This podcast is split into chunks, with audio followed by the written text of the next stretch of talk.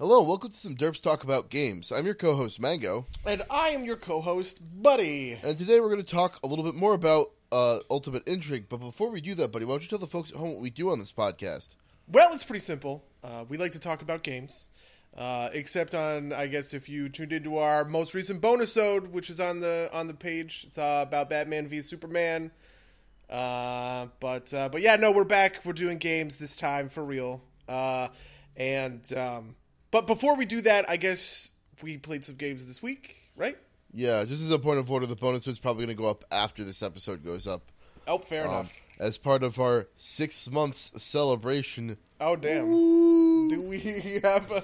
Uh, wow, geez, six months. Man, we're really good at this, though. Yeah, just, you know, we're persistent if nothing else. Yeah, I guess. Yeah, you, you, the he. Uh, anyway, things Uh, happened last week. We played both Runelords and Hell's Rebels. Actually, ah, yes, we did. Um, I don't really remember what happened in Runelords. Rune Lords, um, we discovered the Wooden Wanderer's true past. Um, Oh yeah, can you break that story down? The kid, it was it was oddly confusing at the time, and I wasn't quite sure I got it. A kid gets lost in the gets lost in a forest, comes out, gets adopted by a family, and then his family is murdered by the forest. Is that I, I don't know if he ever got lost in the forest in the first place, but the child came from the forest. Uh, he grew up, had a family, and then the forest exsanguinated his wife and children, and he went off into the forest, I guess, to get vengeance, and uh, no one ever saw him again, except he's the Wooden Wanderer. Um, that that person, is, everybody recognizes the Wooden Wanderer as that person. They've been surprisingly coy about it for someone who walked off into the woods after their, their family was exsanguinated. So you know, I'm also I also don't quite understand why they were being coy about it. this is going to be not a real point, but a little bit of one. This is just like a storytelling pet peeve of mine. It's like characters treating something like a mystery because the plot demands that it be treated like a mystery when in reality what reason do these characters have for not not telling you right that uh, I don't know. I guess. Oh, you know. I don't know. I don't have a good answer for that. Maybe they Yeah, don't no, want it- to. Uh, I, I definitely feel that it's also kind of like hard, like hard to kind of like slot that type of thing into an existing storyline. So don't begrudge Mark too much for it. Also, the people in Turtleback Ferry are supposed to be a little bit off. They were yeah, I guess kind that's of true. ostensibly. Well, the thing is, I think you could have replaced that trope with a trope that makes a different amount of sense, right? Where you know, like Galadros is welcomed. You know what I mean? Like, wood, the Wooden Wanderer is like welcomed home, and everybody's treating him like like he was before he was an amnesiac, and you have to kind of, you know what I mean? Like, Yeah. that would have made sense, and it's this, it's you know, it's same tropey stuff uh, as the nobody, you know, like nobody wants to to talk about it. But I just didn't think there was a compelling enough reason for nobody to want to talk about it. Yeah, I, I guess that's fair. I, it did in some ways feel like kind of like the plot demanded it, but I, I'm I'm okay with that. Oh, like, also, by the way, I accept that that is just nitpicky bullshit. but, um, and then we figured out the black arrows, just kind of whatever. yeah, Uh, is that still a that's still a plot thread that needs to resolve itself, right?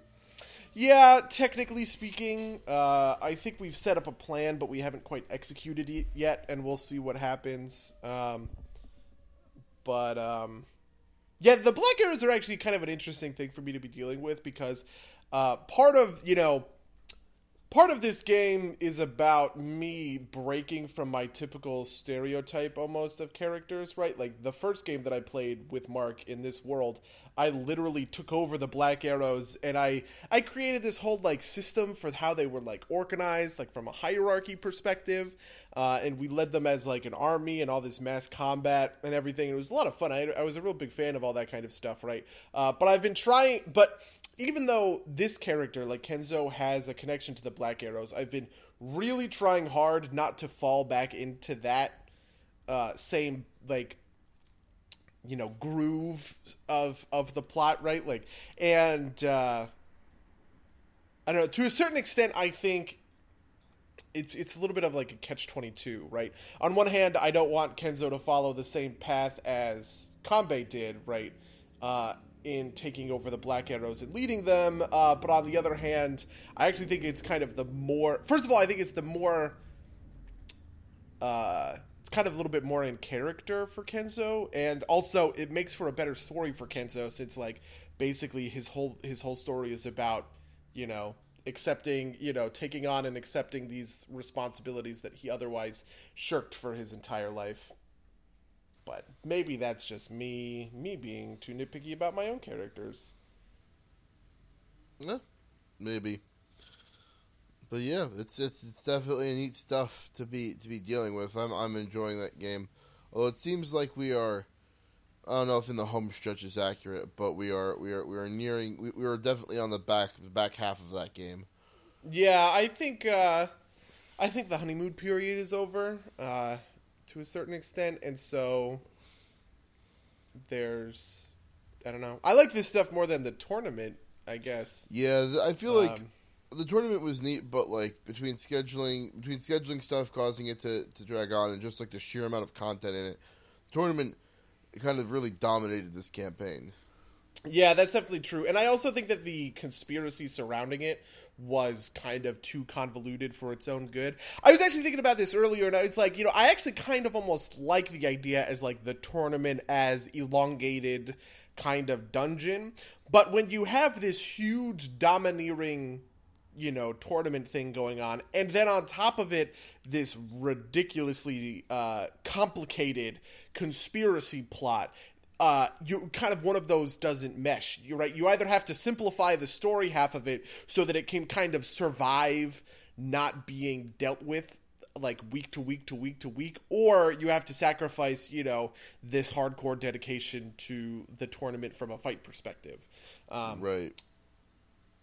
i don't Yeah, know that makes sense. I think I agree with Maybe, you on uh, that.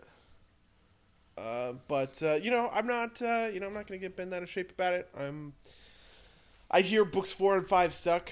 Mark has said basically that he's removed them to to a certain extent. So Yeah, I'm okay I haven't that. I haven't gotten to them yet. My SF game because that game rarely, if ever, meets. Um, yeah, you guys are just doing Wrath of the Righteous like all the time now. Yeah, it's it's fun. Uh, well, part of it is that our our our uh, fifth or sixth member who lives in the South Bay has been consistently available for the past four or five weeks, and so we've just been like, okay, we're we're, freaking going for it.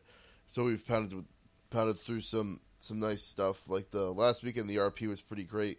They caught a spy in the ranks, um, and dealing with that was neat um, especially because I, I I love this love this ability. So the Justiciar Prestige class has an ability that they know the letter of the law instantaneous or not instantaneously, but completely, and it updates itself instantaneously if new laws pass. Like one of their powers is just like complete knowledge of the law, um, and it's the class itself is actually kind of underwhelming in terms of the type of power it gives a character. Um, and it's it's it's a, it's a kind of like balls to the wall campaign. So I, I gave I gave that power to one of my characters on uh, essentially an item, a, a mythic item. It's it's part of the it's part of the powers of the crossbow of the first justiciar, um, and it's great to kind of deal with those kind of legal like things. Like I kind of like I love sitting down and like dealing with like the like trying to figure out like the little little things like how how like a legal code would deal with um some of the kind of problems you you, you that are a little bit different in a fantasy world, especially in one where like the law is being generated by what's essentially a monarch. Um, like my, my personal favorite example of this is like they, they're fighting demons, and demons mind control shit. So um, and so mind control would probably be illegal, right? Like dominate Right. person and compulsion effects, but it'd probably also be legal to use like truth based compulsion effects because that that you know like if if maybe if you had like the way I styled it was like you need a permit to be able to use truth based compulsion effects. Um, another thing I think thought about, which I've I've just been like thinking about the details of this a little bit too much, is like oh well would it then be illegal to prepare a mind control spell? It's like Well, not necessarily because you could use that to counterspell, so it wouldn't. You know, well, that'd probably be a piece of case law. I don't know. I have a lot of fun with that kind of little world building pieces. I think maybe I'm alone in that, but I think that's. Uh, you know, I don't want. I I suppose the I get where you're coming from. See, I have a lot of fun from it from like an opposite perspective, right? I like I like solving uh, plot holes to a certain extent, right? Um, in in games with stuff like this, um, and making things that's like, well, you know, like how did this kind of thing work? I like that kind of minutia, but uh, I wonder if this would fall in that category. Um, See, Maybe. the, I would probably end up making up all this shit up on the fly. I think there would be there wouldn't be the kind of like forethought or like rhyme or reason to it.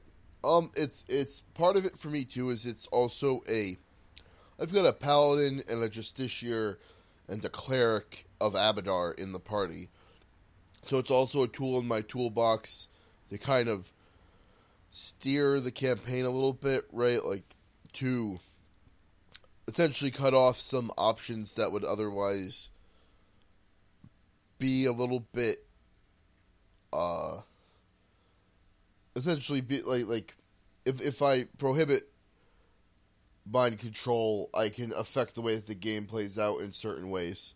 Um, it causes some some neat uh, inter-party tension. Also, there's some there's some uh, little table issues that are that that it helps kind of like or is you know like can I use dominate person on a party member? Well, you don't have to worry about that because it's illegal and you will fall if you do that. So It's funny. Wow, that's that's hardcore. Um, yeah, not not not that it's a problem yet, but I kind of foresee some of these things happening.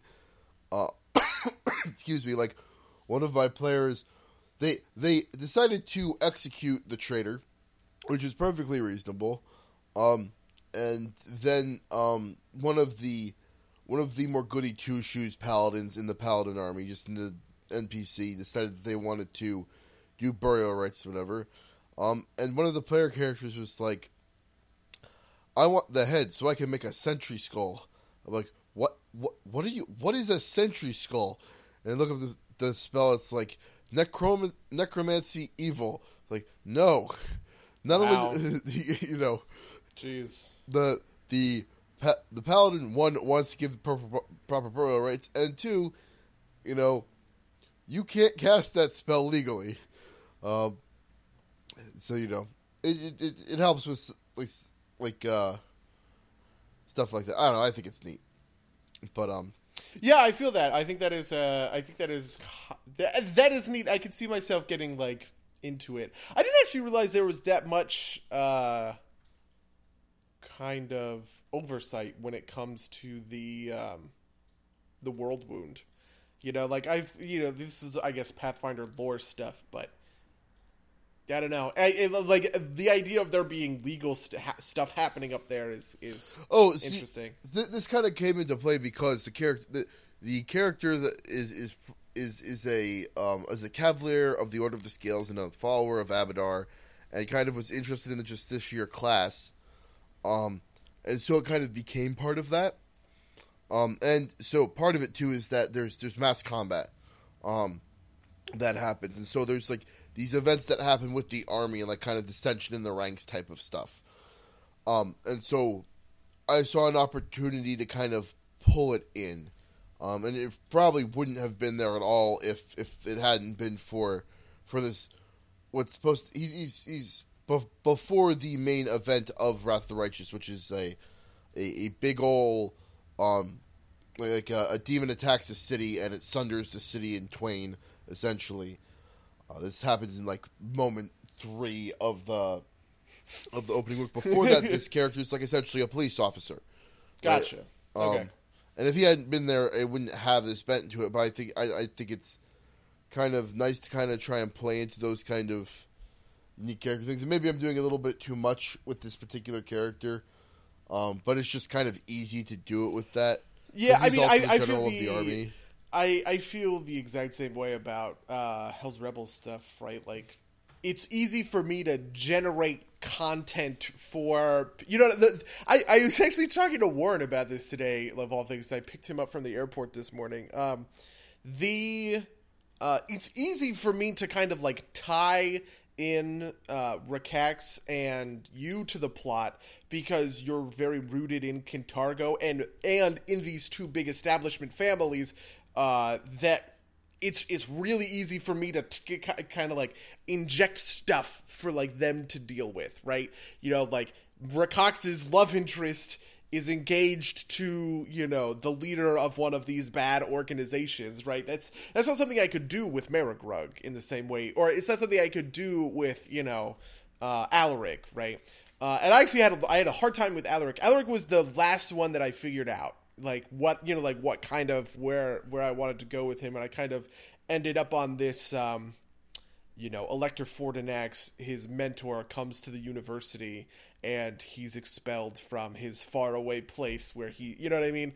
That that that that only came to me like two weeks before I actually ran it in the game, um, and so you know, it's just kind of natural. It's also stuff like Jimmy's stuff won't hit until book three because his stuff is explicitly Ravounel, right? The the whole province, the countryside, right? Right. He he's very rooted in that stuff and that culture. And as soon as you know, as soon as you guys break out of the city, because uh, you know, obviously, book one is in the city, book two is in the city for the most part.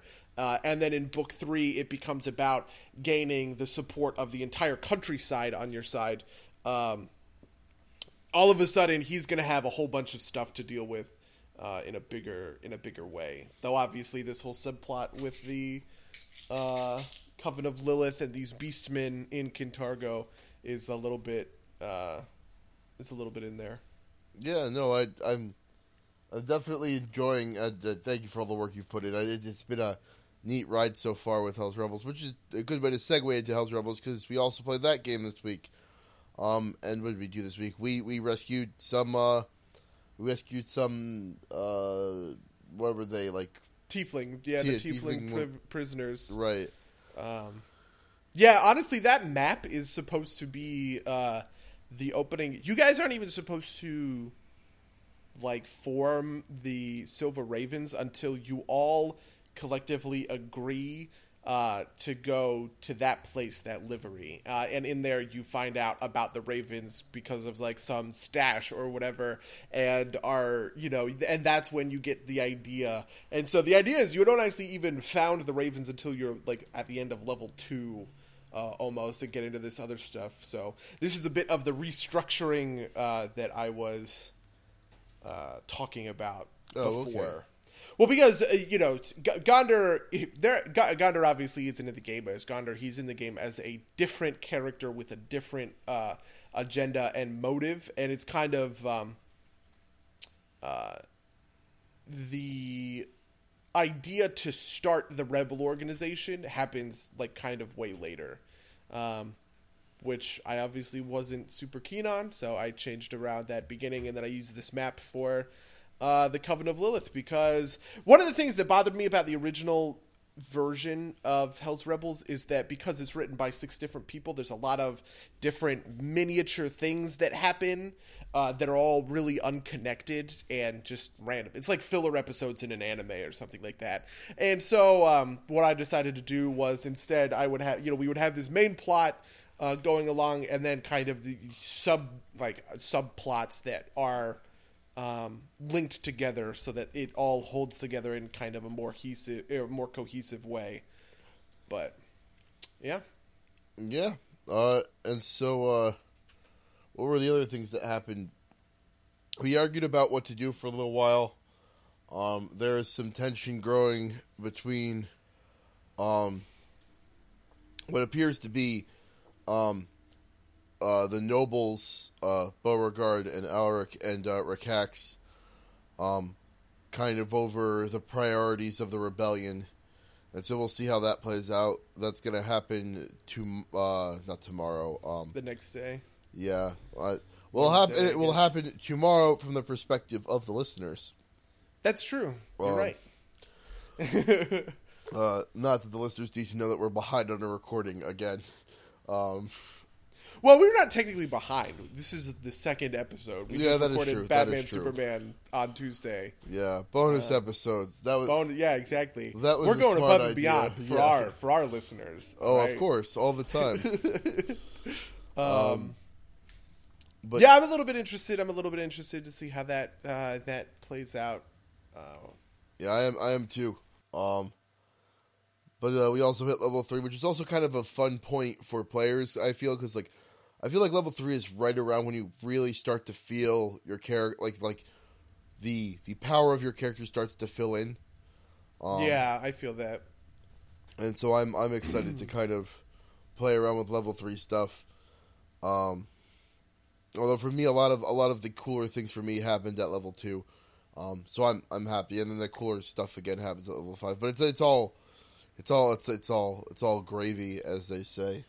Yeah, it'll get neat for uh, you know Enoch unlocks his um, uh, the critical thing from the um, uh, geez, what did I call that class? The dreadnought, the the critical uh, strike on the challenge. Um, Enoch unlocks that uh, this level, so we'll you know I guess we'll see a little bit more.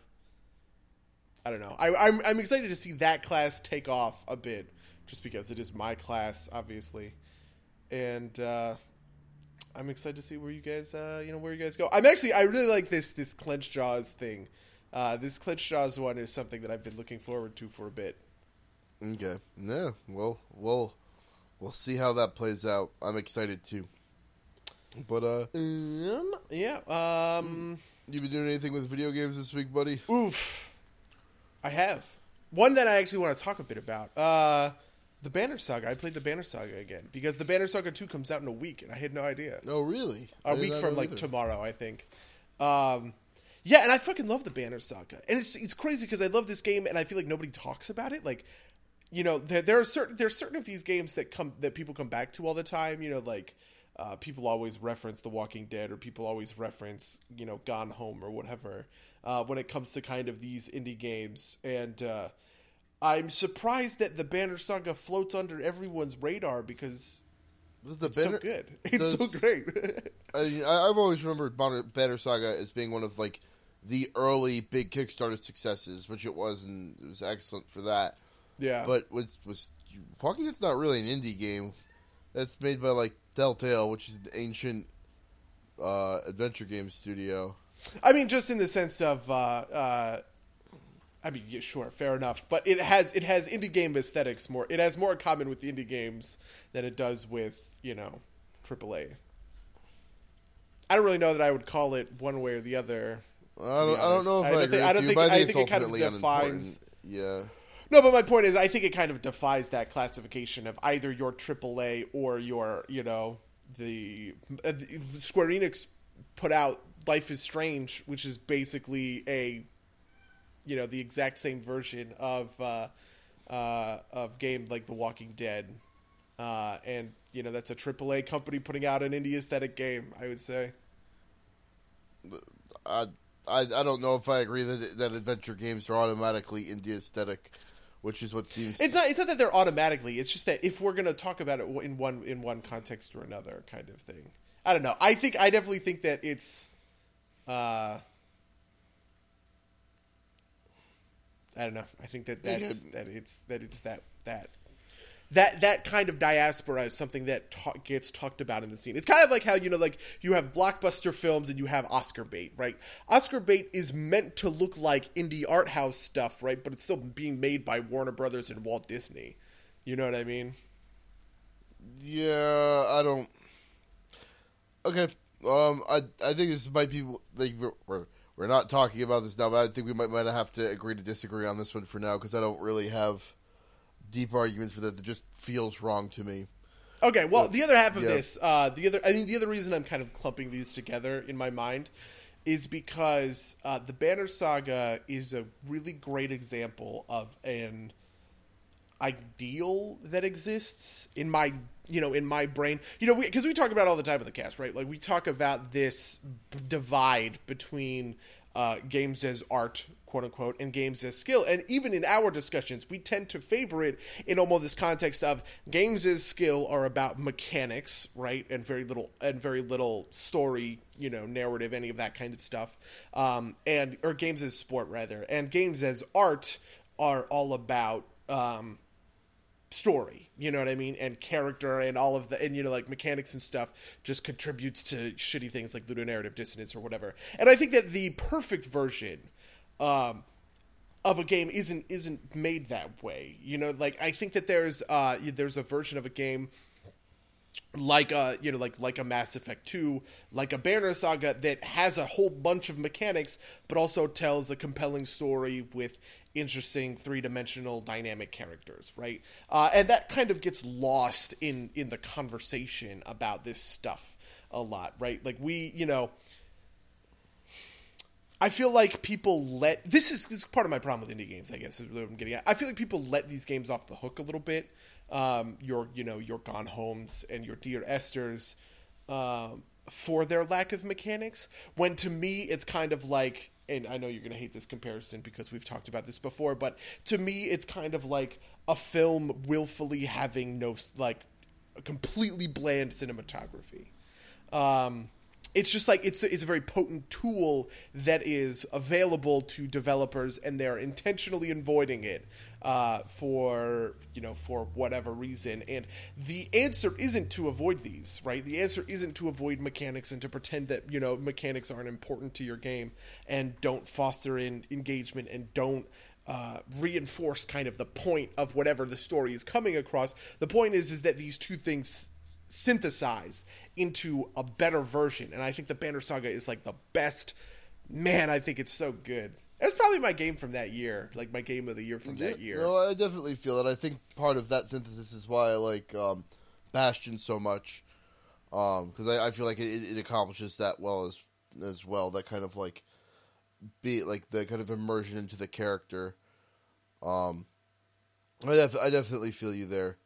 Um, but yeah, Ban- Banner Saga two probably will be interesting. I like I, I had no idea it was coming out until you know you, you told me about it right. I just here, I had so- no idea about it until like two or three weeks ago, um, when something I you know I must have just seen like an off reference on like Twitter or something, or you know like maybe on Reddit, just like one of these uh, these places where I train myself to intake vast quantities of information and filter it for stuff that's useful. And hey, Yeah. having the Banner Saga 2 come out, that's useful information. Uh, it's nice replaying the Banner Saga because I didn't really, I didn't quite realize how bad I was at the game the first time. Um, to a certain extent, uh, like I, the combat is a lot easier once you like get it, and I've I've two I've min maxed it a lot. Um, to situations where you know my characters aren't dying or getting injured in these fights because uh, I know you know the most you know picking off those two-handed dredge that are carrying those massive massive weapons is like by far the most important thing to do and once you get them down uh, it's it's pretty easy to kind of clean up everyone else without without too much trouble Yeah, I, I never finished the game. I I played it for a little while and I thought it was a good game. I just never got around to to, to finishing it out. That happened to me when I first got it. I played it for you know like a day or two, but then I just kind of dropped it for something else. Probably League because I'm terrible about uh, combining games with League. And uh, but then I just kind of came back to it one day. Uh, it also helped, by the way, that I took two days off from work because I had maxed out on my time off, uh, and I just needed to burn it a little bit. And so I didn't really have any, you know, I didn't really have anything to do. So I uh, I played through the Banner Saga again. Yeah, that's always it's always a good way to spend your time off is burning through neat games. Um, this week I also played an indie game, very different indie game. Um, have you heard of Enter the Gungeon? Yes. Oh man, everybody's talking about it. Yeah, no, I it's uh I it's by Dodge Roll Studios, I believe, and it's published by Devolver Digital. Love Devolver Digital. They publish all of those all these great weird games that I love to play around with. I think they published Hotline Miami. They uh Oh, wow. they published um The Hatoful Boyfriend. Um and so, and just a, a ton of really cool games. I, I I really adore them as a publisher. Um, but uh, this game is great because I I love roguelikes. Um, I actually I have never played the original Rogue, but I have I've spent a lot of hours playing um, NetHack, which is kind of like the the second the spiritual successor to Rogue. It's like an open source uh, text based game that you can use with tile sets. I use with tile sets because I'm I'm not hardcore enough to, to play with ASCII characters. Um, okay. um, and it's just this brutal. Like you know, are- are you familiar with roguelikes, buddy? Yeah, don't definitely. Uh, I am less. I guess I am less familiar compared to uh, uh, compared to you or a lot of the internet. I like stuff, you know, like I like stuff that is rogue-like, like you know, like procedurally generated permadeath games like FTL. But uh, Yeah. Um, and so uh, Enter the Gungeon kind of instead of having like the you know a, a pure roguelike is kind of turn based. When you you know no one everybody is frozen on the screen, and when you move, all the monsters get a turn, and everything kind of resolves that way. Um, well, this is kind of like more in the vein of um, pretty close, like Binding of Isaac or Rogue Legacy. Um, even though uh, it's a different perspective than Rogue Legacy, but like it's it's uh, kind of free action combat, and you're firing your gun and you're shooting and you're you're dodging around. You're trying to. It's it's like a bullet hell meets a roguelike, and it's so neat to me. I just love it. It the, it feels good. The mechanics are all very solid. There's like a a gazillion different funny little guns. Like there's a t-shirt cannon that fires t-shirts at your enemies and knocks them back super hard. There's a uh, there's like a water pistol that mostly just like makes people wet and doesn't do much. Um, there's your basic weapon that kind of you know just you know it, it doesn't work great, but like it'll get the job done. Um, and it just kind of has that great like meaty procedurally generated exploration bits that um, I really love about roguelikes, and the bosses are well designed. Um, and the animation's really good too, so that, that, that always helps. There's these, and uh, I think my favorite part is just how tongue in cheek the whole game is about itself. oh boy, if there's anything that's gonna that's gonna make Mango happy, Uh, tongue in cheek. so the the the gungeon is a is a dungeon of guns, and like everything's a gun. The enemies are all bullets. the The elevator that you ride down in is a uh is, is like a shell that opens up for like a a, a giant like gun shaped or like shell shaped meteor crashed into the earth the site that's like the the story and everything is everything's been like mutated into guns um it's, it's just so silly and up its own it's up, up its own ass about it. It's it's, it's great. Like uh it's it's like the one of the first bosses is like a raven wielding a machine gun which i think is supposed to be a, a like a reference to metal gear solid. Um um but it's, it's just so it's so uh it's it's so it doesn't take itself super seriously in in that way but the, the there's supposed like the, the plot is that you're trying to like shoot your past or something and i think there's a deeper story there but i haven't quite gotten it but every time you die um a crosshair made of bullets appears and it like spins like a clock and then it like aligns to a time and then shoots you so i think that that's going to be a bigger part of it but I'm, I'm excited to play more of it Um, wow, jeez. Okay. Um, the other thing I've been doing is I've been boning up on my Dark Souls lore because Dark Souls three comes out uh, when the, the cast goes up uh, today, and so I need to be ready. I need to know how to praise the sun properly for Dark Souls three, um, because the I, I something I appreciate about this game is that the lore isn't the lore is all told in items, and so it lets people when the lore is told like sideways and not directly, it lets people theorize and kind of and there's a lot of gaps that the players kind of have to theorize about and fill in. I appreciate that aspect of it. That you know, not everything not everything is known about uh is about the universe because a lot of it's intentionally vague, right? Like a lot of the Mass Effect universe is very well fleshed out um and kind of set in stone and that's that's great. Like that's good for a, a, a complete story in that way. But what it doesn't do is have people years later theorizing about, you know, oh, who's who's Gwyn's first son, um, stuff like that, and, and trading and trading theories back and forth and arguing about that kind of thing, um, which is something I appreciate about the Dark Souls series. I don't know. I because I to a certain extent I appreciate that. I like it a lot when it comes to uh, Five Nights at Freddy's. I'm really into the, like the Five Nights at Freddy's lore and the theories um, behind kind of everything and how these games fit together and how they work. Uh, I don't, man. I don't know that I like the idea of just like a story told through items when it comes to a Western RPG like Dark Souls. Dark Souls isn't Western. Well, no, I, okay. So I understand that it's made by a Japanese developer. I just Oh, it, mean- is like it, it behaves like a Western RPG rather than a JRPG. Oh, okay, I see what you're saying. Um, Uh, I don't know. I don't know how I uh, how I feel about that. Um, also, my understanding is that the Dark Souls itself doesn't have much of a see. Because the weird part about it to me is like, you know, like things happening in uh, in Five Nights at Freddy's are stilted and weird because that game is all about these jump scares and anticipation, right, and all of that kind of stuff. But a game like Dark Souls is inherently and this is why you know this is just kind of why Western RPGs are so often keyed, I guess, to these uh, to these narratives, right? Because you have your you know your hero and he levels up and he gets stronger and stronger and stronger and then he beats you know he beats the final boss. That's a very classic hero st- like story right? But it's mirrored directly in the level up getting better more items more skills gameplay of a western rpg so the idea of decoupling those two things is uh it's all it's it's like simultaneously like interesting and ooh like oof, jeez I don't know that it, you know what I mean like it it's one of those like weird things that might not work out if I saw it happen on paper. This is also fueled by what we talked about last week where I never see anybody talk about this stuff, right?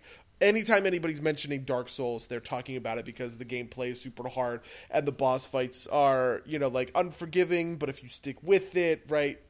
All that kind of stuff. Yeah, I, I, I don't, I don't know. I've the more the reason that I, I started getting into the lore is because the type of people that play Dark Souls will will like be like, yeah, and that lore though, and be like, what about that lore? It's like, oh man, you don't know, you don't know about like the craziness here, and I, think part of it is that like the surface story, like the story that's that is directly told to you, is kind of simple, but it's also like it doesn't like explain to you the motivations behind a lot of what's happening, and you kind of have to piece that together yourself. Um, that's actually why I'm excited to play Dark Souls three because it's got like it's got some of the same locations as the first one, and it, that implies a lot of a lot of weird stuff about the um about how the world works and and like what's been theorized about how the second game slots into it. So I'm I'm kind of curious as to you know what what's going to come out of this game. I you know I'm just super excited to to, to see it all. Um, even though I I haven't experienced most of it firsthand, most of it's been like these YouTube videos of crazy people ranting about like what is what is King Seeker King Seeker Frampt really up to, um, and that kind of jazz. Yeah, fair enough. Uh, well, now that we've burned forty minutes Yeah, right. on you know on that stuff, um, Ultimate Intrigue Yeah. game So uh, exists. this week we're going to go over the non-vigilante archetypes and the feats section because uh, that's the next thing to do, and it's very crunchy. and It's very neat.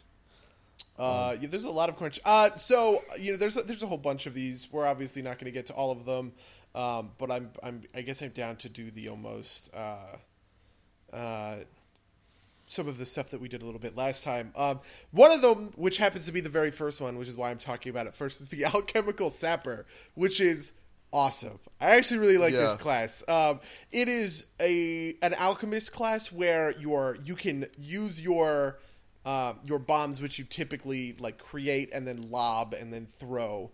Um, you can create kind of trip mines with them, and you or like not even trip mines, just actual things that you you know demolish uh, when you want to. Um, and I just think it's such a cool class, and it's it's it's totally a class that I could see myself uh, play because first of all, I really like the the uh, the alchemist. I've always wanted to play.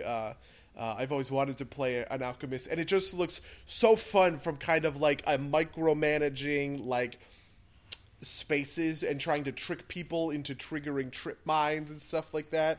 Um, I don't know. I, li- I like it a lot. I think it's. Uh, I definitely think it's a super neat class. Oh yeah, I I so I, I personally really like kind of classes designed around you know not just doing whatever they do, but also kind of like fucking with the environment, right? Like this is the kind of class. This is the kind of class that you like. You know, well, we need to get in. We need to get into this fort, but the front door is really guarded. Well, let's just. Why don't we blow a hole in the wall? And like that. That's what this class is kind of designed to do. Yeah. Right. Like is is kind of explore those kind of weird, uh, th- those non-standard options that you don't. You know, like that. That kind of I think in my mind make D and D kind of shine as compared to say their their video game comparators. Right. Like, well, why don't we do this thing that you know is kind of off the rails? It's like, well, I've I've got a thing that's capable of blasting through walls, so why not? Let's go for it. yeah. Um yeah, and I just I think to a certain extent uh, some of these are cool in like, you know, he gets that thing that people get where you get half your level to skills, right? But his are knowledge engineering, craft stonemasonry and craft traps. You know, it's just like I could really see myself Oh, get yeah. uh, get down and dirty with a class like this. Um and just finding camouflage bomb uh, and uh, and and selective detonation like Yeah, Ah. I'm just imagining this being one of one of your cigar chopping characters. It's like, yeah, we're gonna need a a dem- detonation charge up in here, just kind of oh, like rough. you know, oh man now that you said that I th- I would just play him exactly like the f- uh, is he French I don't think he's French I think he's like Australian or something Oh, from uh, uh, from from Atlantis, this- the Lost yeah, Empire, one hundred percent. He's like, oh, bridge, you know, uh, like, hey, I made a bridge. hey, I made a bridge. Mm. I love that guy. I Yeah, think, yeah. first of all, I think that movie's underrated and awesome. Second of all, I think that guy is hilarious. yeah, that guy's that guy's my favorite character from that movie. Uh, wow, look at that! You and I agreeing on agreeing on stuff Oh, like oh, that. we're He's agre- oh no! 100%. Oh no! the apocalypse God. is upon us. Oh Jesus! a singularity just opened halfway between L.A. and, and San Francisco. Oh man! Uh, the next archetype is interrogator, which does something that is simultaneously interesting, but I also I never want to do it. Uh, these injections, do you do you like dislike the uh, the injections? Yeah, um, like I think it like I like the idea, but I'm not convinced on the execution. Essentially, like I, I think it's I think it's a cool idea that you like. As, like I, I- this kind of screamed, um, NPC archetype to me. Oof, one hundred percent agree. Like I, I just don't see a player being able to kind of, uh, being able to like use this effectively, um, in, in a normal game. Um, That is totally how I. I cannot believe that it actually replaces uh, that these injections replace bombs. That seems nuts to me, um, because they're it's just they're so weak. You know, like it's the bomb is a huge. It's what you know. I guess if I was playing a uh, kind of like uh, a Hulk version of the Alchemist, where I'm focusing on my mutagens and stuff like this, I wouldn't necessarily mind. But it's just it seems incredible to me that they lose their bomb. oh, to they, get they lose their mutagen too. That the serums replace the mutagen. Oh yeah, I guess you're right. I didn't even. What? Yeah, I don't know. I don't know who would ever play this class. It's really interesting. It's really neat. I think it's a cool idea, but geez, Yeah, you'd have to be a brave man to. uh You'd have to be a brave man to play this. yeah. I, I mean, excuse me. I think the uh, like I I think the fantasy is definitely there, right? Like the kind of like mad scientist that like compels things to do his bidding with uh with you know like these these kind of like uh al- alchemical like concoctions. But like I, I like I said, I, I just don't see. I just don't. I don't see like it. Like I can see it working, I guess, in a particular campaign, like designed to take it like an, a heavily intrigue based campaign rather Yeah. than a than your typical dungeon delve style campaign. I think it could work, But um, I, I just I, I think it, it, it's a very niche archetype, more niche than most archetypes typically are. Yeah, uh, yeah. That, that I'm definitely I'm definitely with you there. Uh, I don't have any particular thoughts on the metamorph. Uh, oh, I thought it was really neat. Okay. I I, I actually really liked it. Um, Can you sell me on the metamorph? um, I, This I- is this, this, by the way, is a kind of another one of those classes where I kind of felt like it it gave up too much for too little. Um. So I I kind of liked it as kind of like this kind of like, uh, again for the fantasy, that is like um. You know, like you know the the kind of like self tinkerer, the person that like you know tries to become like more more beast than man type of type of deal, um, and I think that you like the the idea of that like you you jump into combat is kind of like this like when combat arises you, you kind of change into something else and like that's how you fight it out. I thought that was super neat to me. Um Okay, i, don't- I don't know enough, if i can I give you anything beyond that right like like the picture in the book is definitely of that metamorph archetype and, I, and that just like idea is so cool to me I guess that's fair. Uh, I, I see. Uh, I see where you're getting at when it comes to when it comes to this. Uh, I guess I haven't actually read. Uh, you know, I'll look at. I, I've never seen the monstrous physique spells. It, maybe the monstrous physique spells will sell this on me. Uh, now that I'm looking at the. Uh, now that I'm looking at the details. Yeah. And now that now that I'm re- rereading it again, uh, maybe there's just not enough uses of this thing to be. may- Maybe that's that might be a flaw that like you know you only get one use until level four, and you give up you give up all of um, bombs, extracts, and mutagens for that. Um, I did not real. I actually gonna admit that I did not realize that that.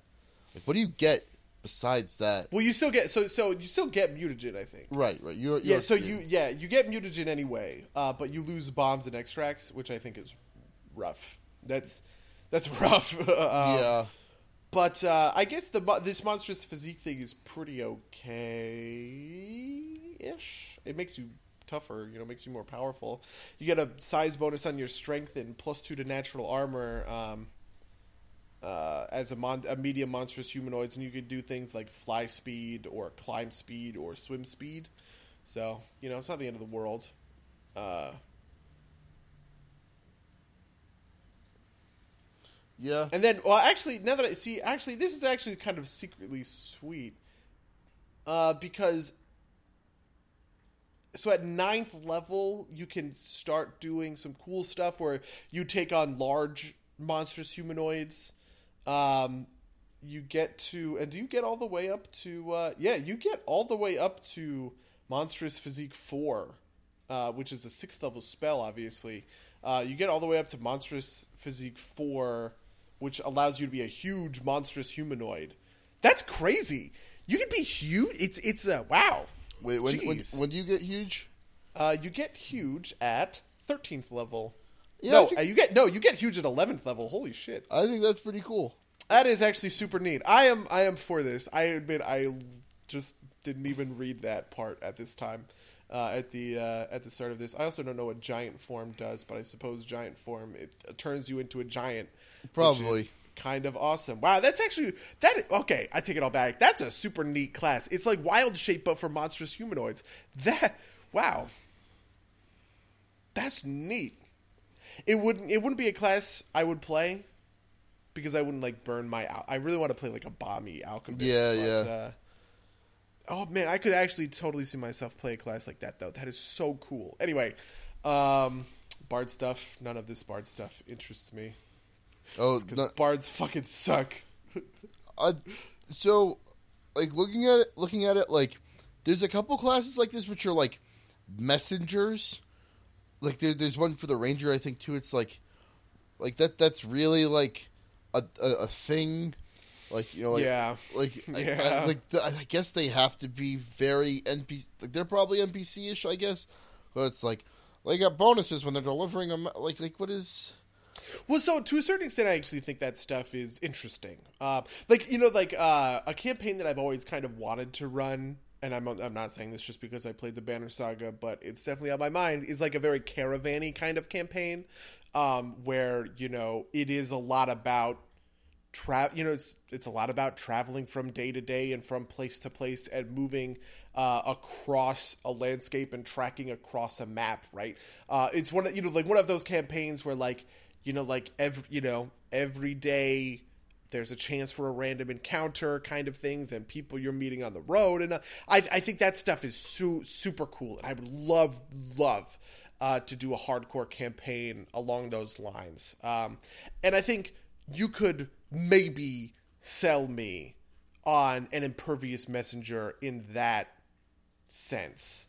Yeah. um, like the the lore of that would fit so well like on a you know like on a you know oh is he gonna you know is he going to spill what what is the you know what is the message kind of thing right? Like we need we need to move quick cool wonderful. At eighth level we get unbroken stride which allows us to use bardic performances to make us you know move move fast kind of stuff.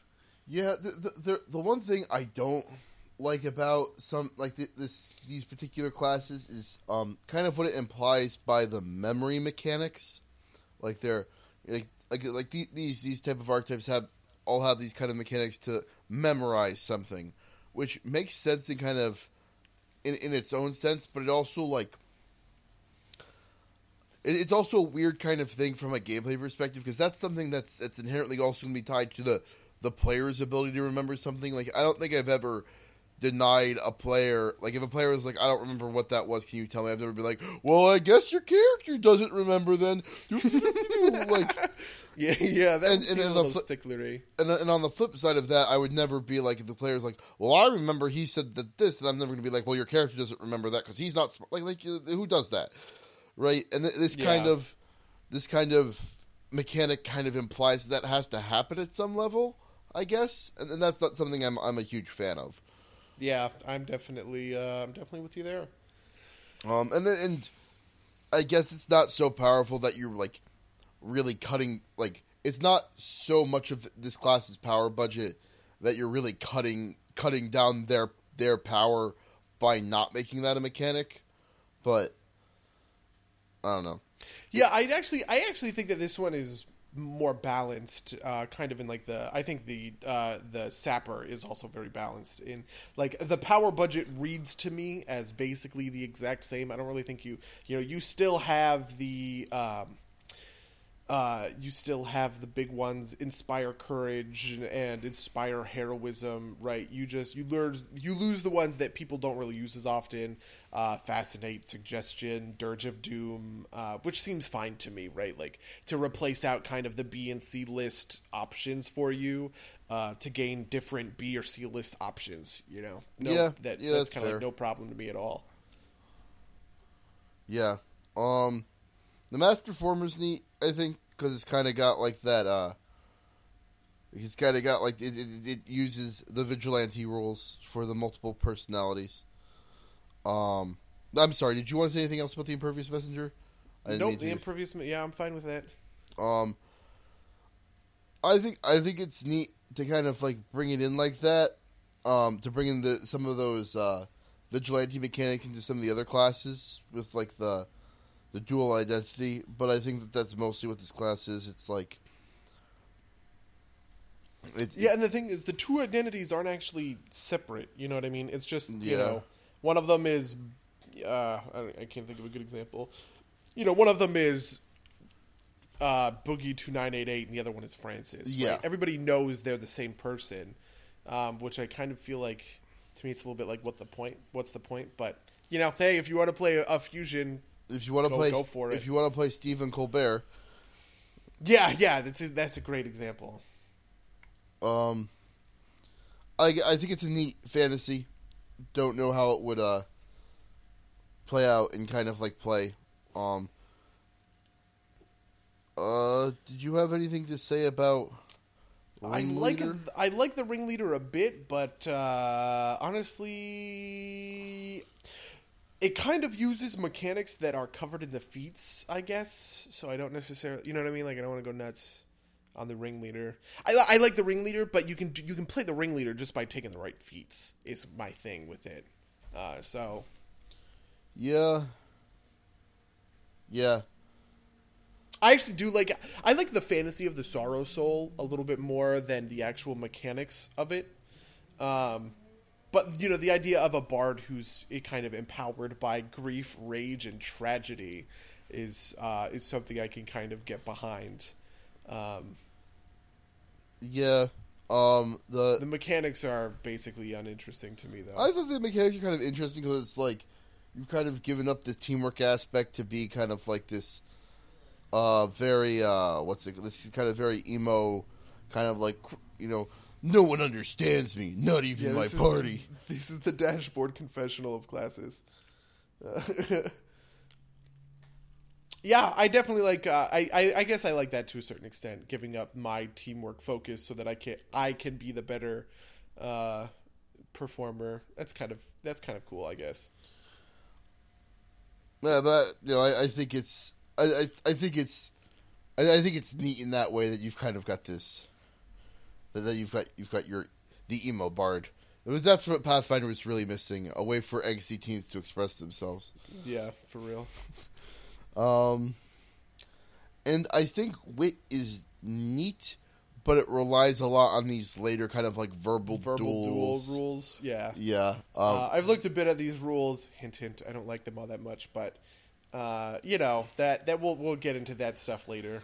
yeah. I uh, suppose. I, I've got issues with, uh, um, with kind of all of these archetypes that appear in these books that kind of are like is really good at the optional systems presented at the back of the book Yeah. because because they're optional systems they're not written into most of the content Mm-hmm. and like they don't get used uh, a lot and so I I feel like they well I guess I guess like the the intention makes sense I just I just don't think that I, I just never feel them to be particularly compelling 'cause it's like good at the thing that may or may not ever happen yeah.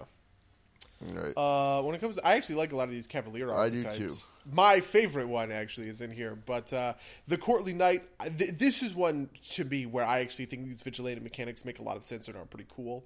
Um, when it comes to this um, social presence idea, I actually kind of like the idea of someone you know who's a chival, you know, like a, a courtly, chivalrous you bluffy diplomacy knight uh, on one hand, but also like a fighter and like a warrior on the other hand, right? Uh, I think that kind of is is neat. Yeah, no, absolutely. Like the uh the kind of like court no, like the puffy court noble with the with the martial skill to back it up. Yeah, and I definitely think that the uh, and I definitely think that it's very power neutral because it just replaces the tactician uh, tree basically, which you know I think tactician is powerful definitely, and you you know you're definitely giving something up, but you're you're you're getting real bonuses, right? Uh, these these kinds of stuff turn they just turn you into a face. Um, so Yeah. there's that. Um Daring General. I love this archetype. This is legit my favorite archetype. Okay, cool. Can we just can, this is my favorite. I read this archetype and I was like, holy Christ. What an awesome fucking Yeah, right? archetype. I would love I would love to play this. Like Yeah, the uh the the general lawman that I was talking about, um he's going to take this archetype cuz he's like right at the level where it would start kicking in. Oh no way. Oh that's so cool. Yeah, I see that oh, it's so cool. Um and if your campaign has mass combat in it, you get like to use your army as a mass. You get to use your like your your literal army as as a as an army in the game. It's oh, it's so cool to me. It's it's so oh man. Um I think the thing that I like a lot about it is uh, it makes for uh, using your followers from like the leadership feat, right? Like a lot of times people play with leadership disabled, right? Because it's got a lot of weird connotations on on stuff. But I actually like the idea of like a mastermind character um, who who is built to fight with his cohorts and with his followers in in a battle. I actually think that's awesome. Um, I don't know. I think uh, I I love this. I love this archetype so much. I want to play this so bad. No, it's it's it's definitely it's definitely up there. I can see it becoming a little bit odious, um, because this class gets three cohorts, um, and so that means like when the when it comes time for battle, one of your players gets four turns to everybody else's one. Um, so that I that might be a little bit. That's kind of fair to a certain extent. Um, I think that I mean, if it was me, I would have everybody just act on the same initiative in that kind of animal companion sense. Like, I understand that obviously, you know, that's not how it should work in kind of an ideal systemic way, uh, but I just don't. I, I just can't be I can't care enough uh, because it's it's so cool. I like that you can assign them like little classes like footman and honor guard. I think that's so neat. I would actually love almost an expansion uh, of that kind of stuff. I like the idea of like you know if I have uh, if my followers are swordsmen, they're one kind of thing. If they you know carry great axes, they're another. If they you know like that kind of stuff, I think is really neat and interesting. I don't know. There's a lot to this class that I just really really like. Yeah, I, I feel like the the uh like the non cohort followers I think I would like are probably not going to make an appearance in most combats. Um just kind of like cuz they're going to be like super far underleveled and that's just like a, a whole nother level of like mooks. Um I don't know. That That's fair, I suppose. Uh, I also think that you get a ton of followers from the leadership feat. yes, you do. um, if you kind of build it right. Though I've never really seen anybody attempt to build it right. I suppose. Uh, then I don't really have anything to say all that much about the Hussar. Their mount is faster and more maneuverable, just which is exactly agile and maneuverable cavalry. Yeah. it's, it's like exa- it's exactly what it wants to be. Um, it's fine for what it is, but it's not really special. Um, if that makes sense. Yeah, that makes sense to me. Um, same thing with these druid. Uh, actually, there's one of these druid archetypes that I, li- I like a whole bunch, but um, the the first two, the Fey speaker and the skin shaper, um, you know, I I kind of didn't realize that Fey speaker wasn't kind of an archetype. You know, like I always Yeah. think of druids as being very connected to fey stuff, and I didn't really realize how unconnected they were until I read through this archetype. Yeah, and I, I think it's it's totally good at what it wants to be, which is you know, fake stuff. There's a couple feats that support it too. Um, and Skin Shaper is like just the the the, the freaking description. Using the same primal energy which other druids assume animal forms, Skin Shapers can imitate some of the most dangerous beasts of all, humans and other humanoids. The most dangerous game. Uh, Uh, I you know I like this class actually. In fact, I actually think that this, um, I actually think that this class is kind of like a more perfect version of Wild Shape almost. Uh, I actually don't like Wild Shape where you just become the thing. I actually like a version of Wild Shape where it's Wild Shape where it's something like okay, you know, at eighth level, if you Wild Shape, um, you can gain, you know, dark, you know, like dark vision, low light vision, scent, climb and all, climb and fly and all this kind of stuff. Um, by assuming, you know, like if they take the fly speed, oh great, they're you know like they're a falcon kind, you know what I mean, like that kind of stuff. Okay, I I see what think that the the actually uh, adopting of like like monsters is not great game design.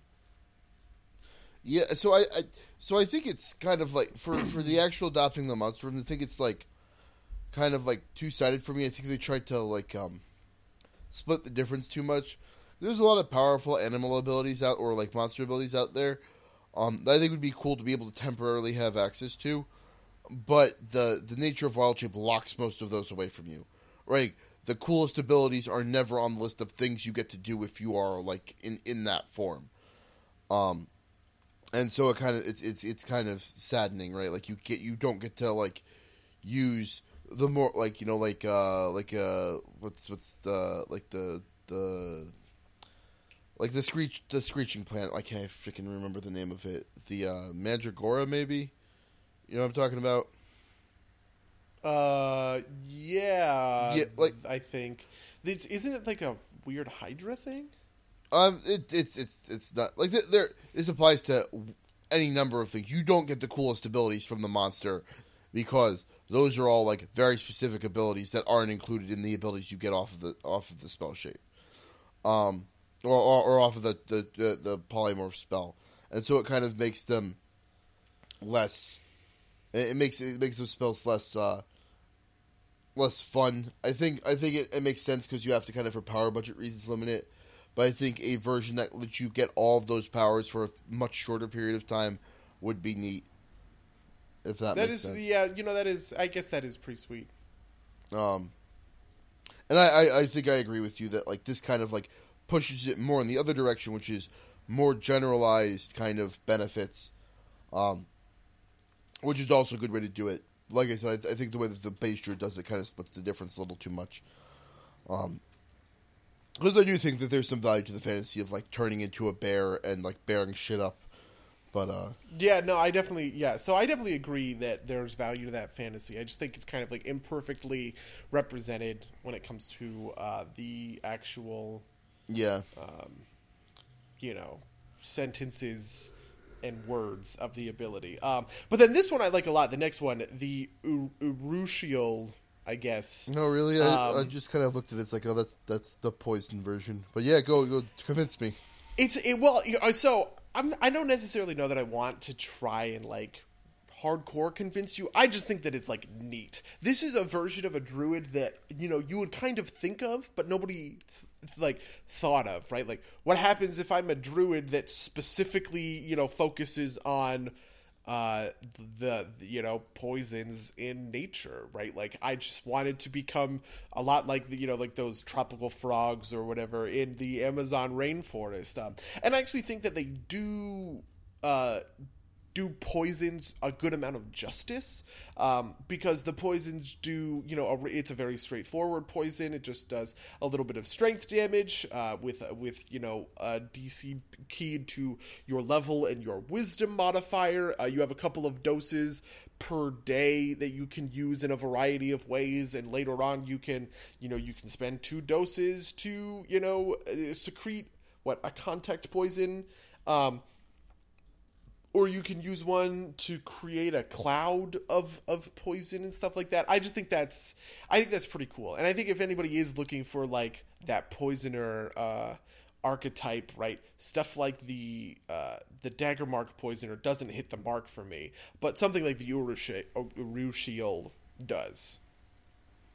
Yeah, you know what? I, I think I think I think you're right. Right, like this is a very good version of, of a lot of like the poisoning stuff. I didn't realize it until you pointed it out, but like having the DC scale with level as opposed to scale with like nothing, where for like the older style poisons. yeah. Like that was that's always the biggest complaint is like because they are resources purchased with gold, the DCs can't really scale, um, and so they're not they're not great. Um, Yeah. Yep. um, and having it kind of tied to like your, I guess your your poison frog totems or whatever. You know, I, I think that I think that's cool. Um, I'd like to see a system kind of like, um, kind of like the way that I, I guess Mark handled like kind of modifications to the Daggermark Poisoner, which is like you take it out of the gold pool by essentially the Daggermark Poisoner gets like a box worth of poisons from the guild as a class feature, and then you can have those scale because it's not tied to gold, any, gold anymore. I like to see something like that for uh, for rogues, or even like a like a like a, a weird poison touched version of a rogue, which is like you know was affected by poison or something, and now secretes poison from their skin. Like this, this I think this skill set on a rogue would be neat. Like the, like like these specific mechanics, these toxic secretion mechanics. Um, Yeah, I mean, I definitely think. Um, yeah, I definitely agree with you. um, I also So that- like because this was I, I agree with my own point. I guess. yeah. um, I also like that it replaces Nature Bond because then you don't have to worry about animal companions. Um, I mostly like being like kind of like having archetypes that kind of like force you to not deal with like some some of what can be the more odious mechanics. Yeah, I definitely feel you there. Like I, I mean, obviously the dreadnought is entirely a class built on this, um, or a, an archetype built on this, uh, and removing that mount from the class. Mm. All right, uh, Inquisitor stuff. Um, I think the the Inquisitions are whatever. Like the Inquisitions are fine. Nothing I think worth really. uh I see. I, I don't really know enough about the Inquisitor. It's just like a not. It's not a class that has really stuck out in my mind to make uh, to make a lot of value judgments when it comes to this. Oh, but but don't you know you could replace all the divine classes in the game with Inquisitor and be great. yeah. This, by the way, is referring to a meme of ours where Mark wanted to. Uh, you know, we were we were talking about creating our own campaign setting and limiting what classes are available from like a world perspective, right? Like, you know, if the god if the gods are silent, how can you be a cleric, right? Um, and so when we were in that conversation, Mark basically said that cleric, oracle, uh, paladin. Uh, war priest all of these classes are redundant and that it should all be the Inqui- the only class that should be available for divine players is the inquisitor so that's one perspective on things um, i like the cloaked wolf archetype to a certain extent uh, i think it's cool and i think it's straightforward uh, i don't i see in my mind i think it's weak mechanically, but I don't really know. Uh, I think of solo tactics and teamwork feats as being pretty strong for the Inquisitor, so losing that uh, for Unleash Fury is not amazing. But, you know, hey, I'm not gonna. Like I said, I don't know much about the Inquisitor. Uh, yeah, I like the I I like the Faith Hunter because it's kind of like you get. I think it's the one where you kind of get smite, right? Yeah, yeah, Yeah. You sworn enemy someone or something. Yeah, Yeah. you get smite um, as a as a sixth level ability. Yeah. So yeah, that's I think that that's neat. I think that kind of like starts to bridge the gap between, um, uh, you know, the paladins. It's like a halfway point in there, which I think is neat. Mm-hmm. Um, I've, I've I have uh, one of my players in Wrath is playing an Inquisitor. He's playing the Inquisitor of Cayden Cailean, um, and I always love that because I always think it's kind of like a very silly, uh, maybe not silly, but kind of like weirdly at odds with itself type of type of character, right? Because Cayden Cailean, like Inquisitors are kind of like these gruff, like you will obey the church, and Cayden Cailean is kind of this like, oh, let's get drunk type of uh, type of god. Um, and I, I think that this, I think that this kind of uh, this Faith Hunter is also like good for kind of like would be good for something like Wrath of the Righteous, where like you know your enemy is kind of very set and distinct. Like, There's demons. Um, Secret Seeker. Eh, Eh. Like I guess if you wanted to play kind of like the the, the interrogator type, it's good for that. Um, not much else to say about it. yeah, not really. Uh, the tactical leader, you get Tactician. tactician, so that's basically the whole archetype as Yep. far as I see it. um, Traceless operative. It's like rogue Actually- features. I actually like this one. Okay. a little bit more, and I and I like it in the context of uh, I actually think that there was room for. Uh, I try I tried to do it a little bit in Hell's Rebels, but it didn't quite work out the way I wanted to, and I think that's you know at the end of the day it's okay. Um, but I actually think that there's room for like hardcore stealth play almost uh, in in Pathfinder. So like I could see a group be all you know very but be very stealth focused right? And you have and like this is one way to make your inquisitor like ridiculously stealth focused and you're playing the game a little bit more like it's um uh you know like you're like the like you're playing deus ex stealth only kind of thing right, um compared to playing it like you know i don't know Dragon Dragon Age Inquisition kind of thing. Yeah, I, I feel like this is one. Of, there, there's a handful of archetypes that kind of fit around certain themes. That if you got the whole party to agree to do it, it'd be neat. Like there's a there's a cleaner archetype for for um, oh, what is it? Stalker? Not Stalker. Why can't I remember the uh, the name of it? The the Slayer. Slayer. Yes. Um, and I think like if you built a party around those kinds of characters, it's like you know infiltrate, fuck shit up, and get out. Like that could be a cool thing. You need like you need a campaign set up for it. Essentially, you wouldn't Right. want to try and like run Rise of the Runelords with that. It's like we infiltrate the ogre house type of like. yeah, yeah, yeah. I feel that. um, but yeah, I, I agree with you. It's got some neat neat features. Um, yeah, um, I like Umbral Stalker and kind of like it's like it kind of reminds me of like Batman in, in, in a way. You know, like like comes out of the dark, fucks your shit up, and that's like their their deal. Uh, Okay, okay. I see it in that sense. Uh, that's fair. and and I think that it like you know, it gets it, it gets that it does it well, it does it solidly with some solid mechanics. And I don't think there's much else to say about it. No, yeah. I mean, this one doesn't. It didn't wow me. It didn't. It didn't grab my attention. Um, honestly, same thing with Vigilant Defender. Yeah, it's just like a, So- a tanky, a tank. Yeah.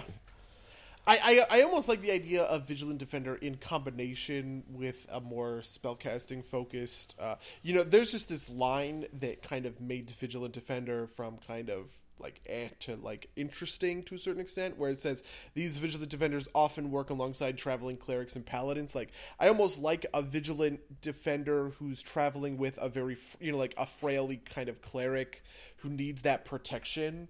Uh, I can get behind that. That's cool. Um, it doesn't necessarily have to be divine, obviously, but Yeah. the RP, the RP is what uh, I don't know. You know, the RP is what I'm looking for. Yep.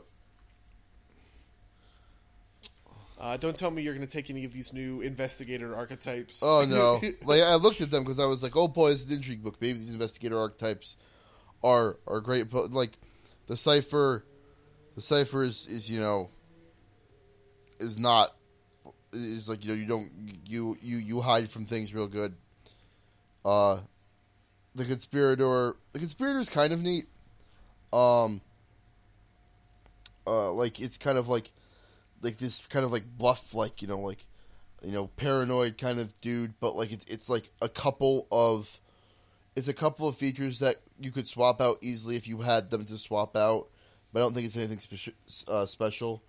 I could definitely see. Uh, I could definitely see conspirator like work out in. Uh, uh, you know, like a different Hell's Rebels game, like Yeah. a more criminally focused one, or like Council of Thieves, or whatever that one is. Like, Yeah. I think those are definitely games built for it, uh, but it doesn't have a it doesn't have a place kind of anywhere else uh, to to you know kind of whatever extent.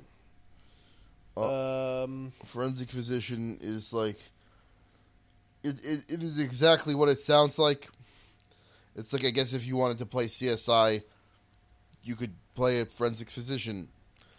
It's it seems weird. It seems like kind of weirdly out of place for the, the setting, but you know if that's if that's the kind of character you want to play, um, you know, go for it. I guess. yeah, I kind of like it in the context of someone who wants to almost be like house, but like I can't.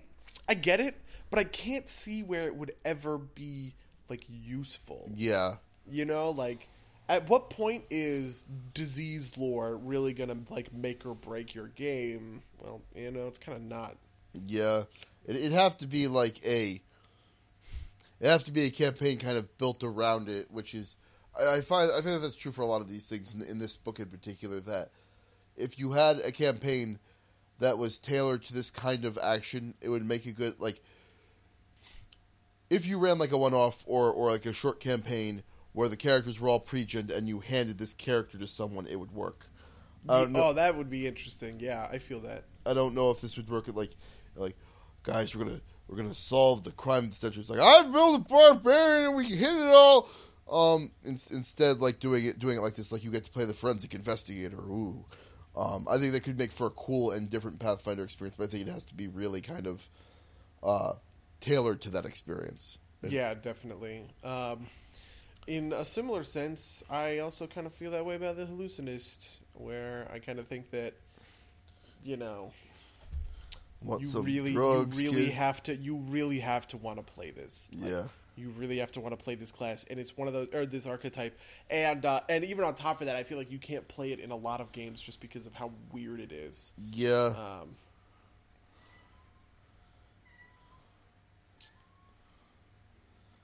I don't know if you guys just heard my cat meowing, but she's very she's very noisy in the background. um, it, it, it, it honestly kind of uh, it honestly kind of sucks because I think the hallucinist has some interesting like I like you know for instance uh, uh, in whatever the psychic book was uh, Cult Adventures. Occult Adventures, there's a hallucinist kind of version of maybe the psychic uh, who you know like takes uh, takes drugs to induce you know stuff, and I think that that's you know I think that's a neat idea. Uh, it just it seems I don't know. This is just really not a class for me. I'm, I shouldn't be judging it one way or the other because it's so clearly not built for the buddies of the world. Yeah. Yeah, I mean, even even like for for you know, it, it's just a very weird like. If you wanted to play a druggy character, you could do worse in this class, but I don't know if like, if Yeah, I'd want to make. Don't, I don't know I- if I'd want to make a character that's so much about the drugs that I'd want it to be their entire class identity. Yeah, yeah, me neither. Um, the Major Domo is a class I actually like a lot. I think the class uh, has a lot going for it. In, I kind of like it more than it is good, and I don't. I could I- myself never play it, but it is.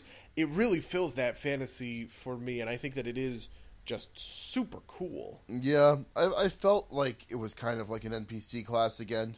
Like, Yeah, it's just like I, I can't imagine being in a campaign where like your your your character's job is to like be a major domo domo for either an NPC or I guess another.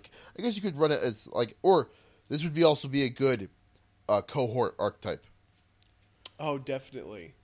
Uh, like you are the noble, and they're the and they're Yeah. your major domo. That's cool. That's neat. Yeah, so I'm going to take that. leadership at level seven and take one of these. No, Um, But I, I, I think I think it's I think it. You're right. It fulfills the the um the arc the the idea perf- perfectly, pretty perfectly.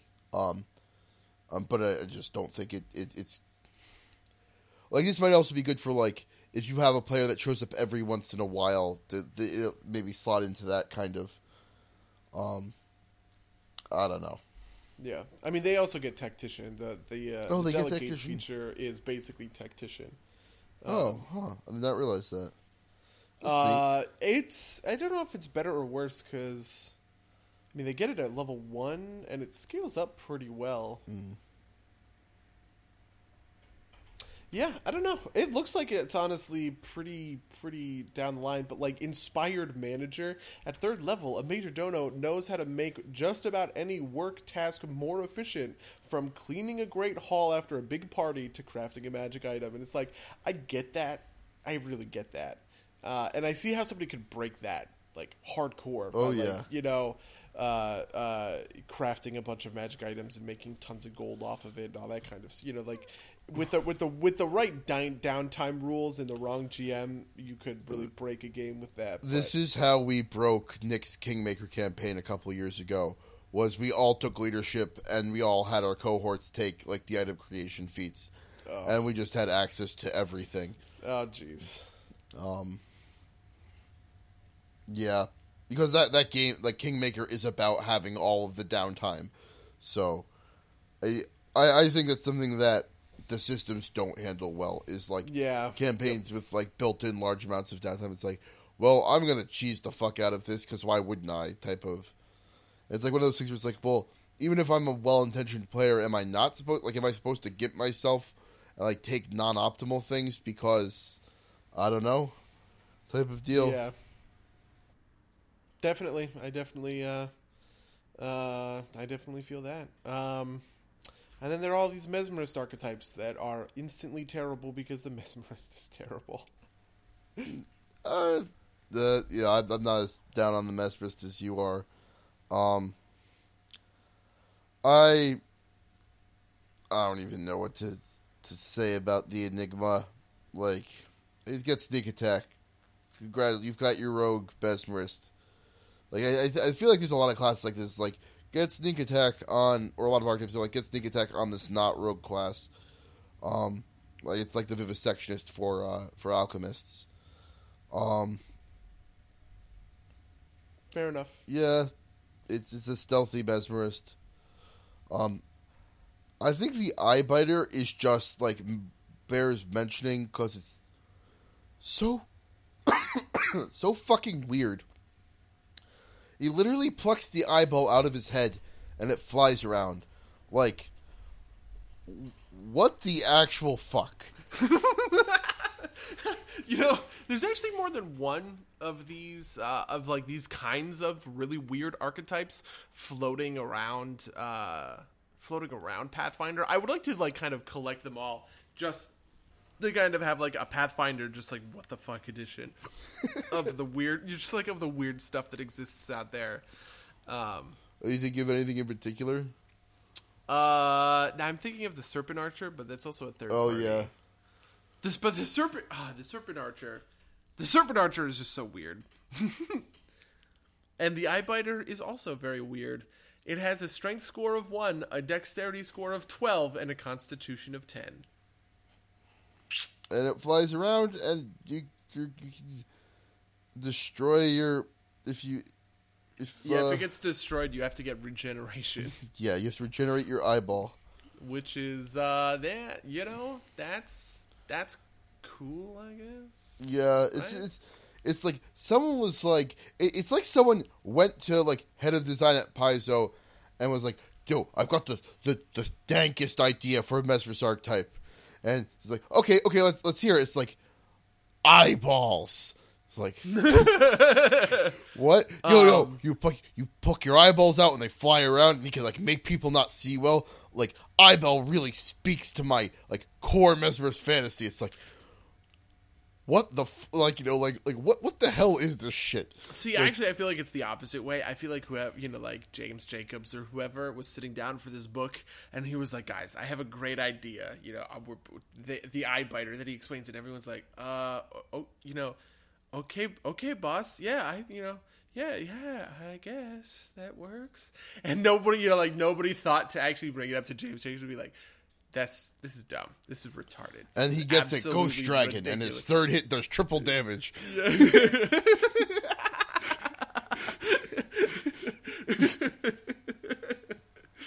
Um, and then there's the Fey uh, trickster, I guess. Yeah, I, I think it I think it's fine for what it is, which is kind of like Fey based. He definitely feels pretty tricky. Yeah. I think Fey Veil is a neat ability. Uh, I guess. It's al- shit class. Terrible. It's kind of like a, a a weird kind of like ramp up to it. It's like you got a feature for uh like levels like you can replace you get some you get some uh uh you get some you get druid and ranger spells instead of uh instead of like your mesmerist stuff. You get some fey stuff at level 2 and level 3. And then uh at level 20 you get a new capstone. Yeah, and um, at level 20, you just become a Fey. Yeah. uh, which is you know which is cool. Yeah. I guess uh, I don't know. I, I I've actually see this is a little bit of a tangent, but I'm not a big fan of fey stuff uh, or outsider stuff uh, in general. It's never really appealed to me in like uh, I don't know in game terms. I just feel like I like dealing with the real world of Golarion and kind of that uh, the the planes shifting, the planes hopping that happens isn't something I get. Uh, I get very intrigued by, to make a pun out of it. Um, I think the Thought Eater's neat. Uh, like you know, if you wanted to discuss, like, I like the idea of being able to kind of like assume the identity of somebody else, but it also kind of requires having that person. Like, I get the fantasy right. Like, you maybe you kidnap somebody and you like look into my eyes and you become that person and go fuck Yeah. with someone. Um, and it kind of flavors that class a little bit more evil than I I I would have I would like. Um, I think it's neat, but I I uh, like I, I think that like say like the infiltrator investigator does kind of like that job a little bit better. Um, other than the specific kind of like, you know, stare at a dude and become that dude like before his eyes type of fantasy, specific fantasy. I guess I'm glad that the mechanic exists, but I don't think it's a particularly I actually think it's a really neat idea with pretty terrible execution. yeah, Um, yeah, I think that you know if they did go a little bit harder for it, uh, in in that like infiltrator sense, in that um, in that kind of disguise focused sense, I would be I would be more down with this uh, class archetype. But as as it is, it's just kind of uninteresting, um, and it doesn't really provide. It doesn't really do what I think it's. It doesn't do what it says on the tin. Uh, it doesn't get. It doesn't really get there. yeah. Um, I like. I think that disguise bonus on a super on assume identity is really weak. You know, like that's just not a very good disguise bonus. Um, I don't know. I guess if you like, I you you oh, really is just have to the to, fucking Mesmer's level? That's fucking terrible. yeah, Like what the? yeah. yeah. I mean, it's good if you like if you cheat it out, uh, and as we have learned recently, the disguise check is kind of nuts. Uh, in that, like, if you pump it, you can just be anyone at all time. You know, like you, Yeah. you can just you can just literally be anybody else because it's really not built for someone to cheese it through the roof. Um, but if you wanted to cheese even harder, here we got the thought eater Yeah. and assume identity, I guess, or whatever. Uh, and then the Vizier is actually kind of neat. Uh, I think I think it has a core fantasy and it executes pretty well yeah. on it. It, it, it, reminds me of the Major Domo in that way. Yeah, um, it, it's definitely. I mean, the see Vizier Vizier will never not be tied to Jafar from Yeah. Aladdin for me. It's just that's what a Vizier is. That's who a Vizier is, Yeah. and so the fact that this so perfectly fits with who the, Jafar is as a character makes me down for this class. Uh, Yeah, like I I'd like like it'd be neat to like you know like these kind of like legendary greentext stories you read on Reddit.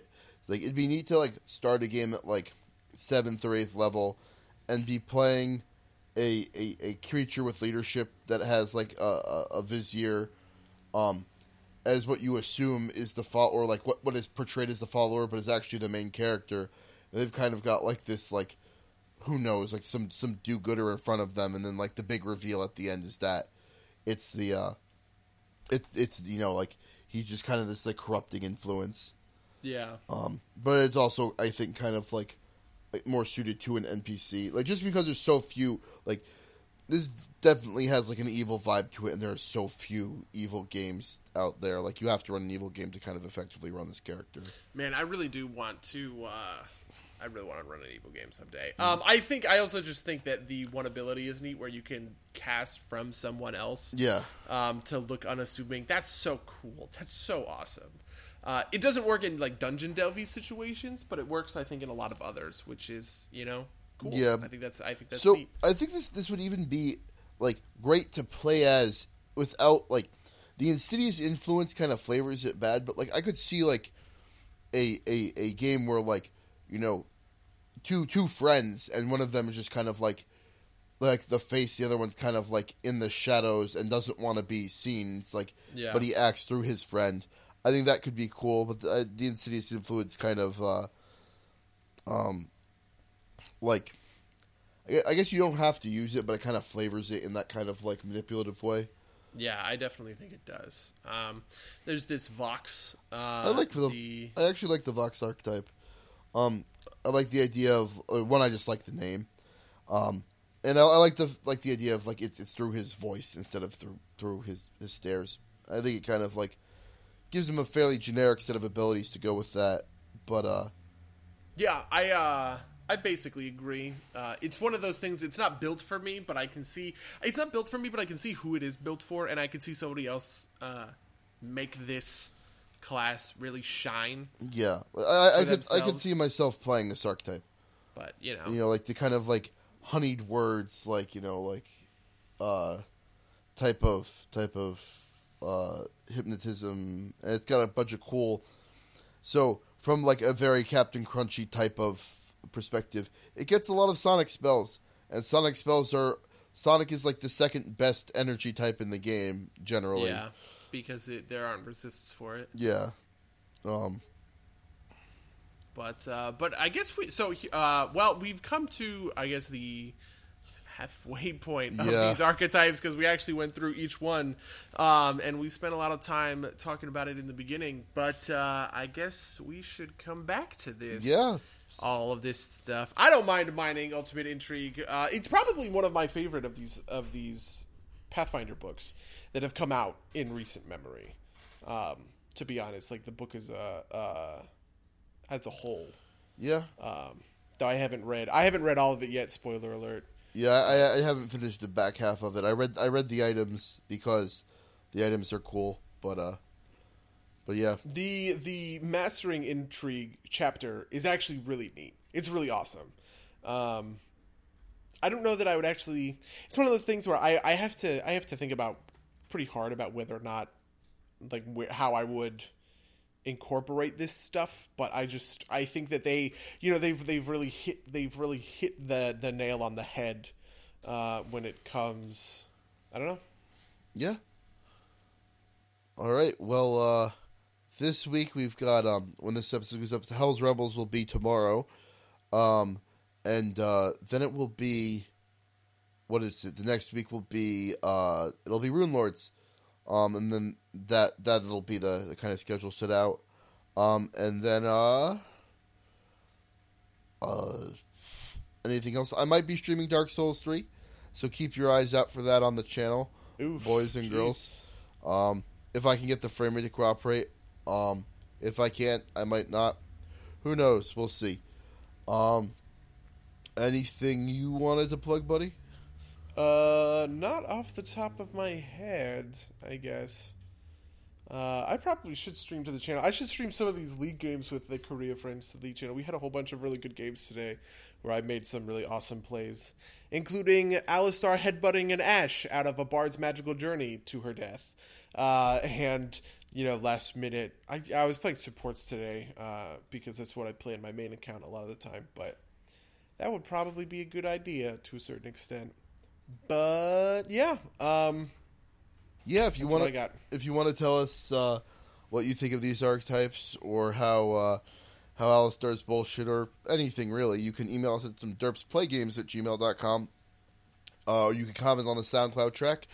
You can uh, follow us on Twitter, Facebook, and Twitch and YouTube. Links will all be in the description. Um, and uh, that's pretty much it. Anything else, buddy? No, I think you know, I think we're solid. Um, thanks for tuning in. Yeah. Until next time, dear listeners. Yeah, until next time, definitely.